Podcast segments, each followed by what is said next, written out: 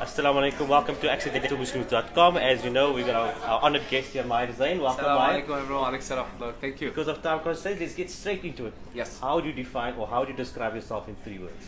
uh, I, I really don't know.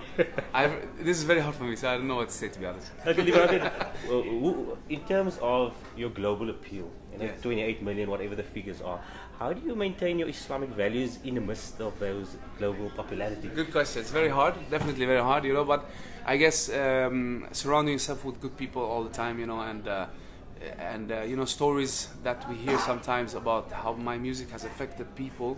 You know, I just heard about like okay, someone said my father's a drug addict. When he listened to Inshallah, that turned his you know emotions and he changed after that. So this is something definitely you know, uh, but it's not easy. It's, def- it's definitely not easy. I have to be honest with myself because once you say no, I'm okay, then you need to be worried, you know. So, but alhamdulillah, I have great people around me that Keeps you down. Yes, Down yes, to earth. yeah. What advice would you then have for the youth out there? Our platform, accidentalmuslim.com, primarily aimed at the youth. Hmm. Maybe someone wanting to get into Nasheed or just in any sort of career. Yes, you know, I would, I, I, I was thinking about this exactly thing. Like, if someone, because I get that question a lot. So how do I answer that? You know, I think being true to yourself is like the most important thing. But what I mean by that is like be true to yourself and not try to act as something else. You know, not not try to be what other people wants to be, and especially like as Muslims and believers, you know, and you know we have we have a responsibility, you know, and just ask yourself why you want to do this. You know, that's I think be true to yourself and automatically you, you will be true to everyone else. Is there then an etiquette to a, a Muslim celebrity?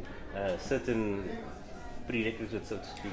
I don't think so. I think you know it's it's whenever it's within the boundaries, uh, we have so many different yes, personalities, yes. different you know, mm, you know how, how people act in a different uh, environment, etc.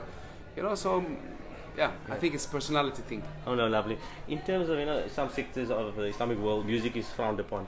What role do you see Nasheed playing in changing perceptions? I mean, mu- music itself is so powerful. You know, you can you cannot see a youngster, you cannot see a, almost a human being that can go to that extent without like listening to music in his car, in his earpiece, in in the ra- on the radio, on TV. So music is like so powerful, you know. And I definitely believe in the power of music of changing, you know, changing cultures, changing minds, changing you know, perspectives, and definitely, you know, with the way I'm using it, you know, I want to change the perspective of you know the west i mean the western perspective of islam and i really believe it's helping you know especially i'm coming from sweden so so i've seen that and uh, people appreciate my music and what i'm doing Oh, brilliant. Last question. What are you most grateful for today? Except of being on top Food? of crypto. Food. no what is What, it what are you most grateful for today?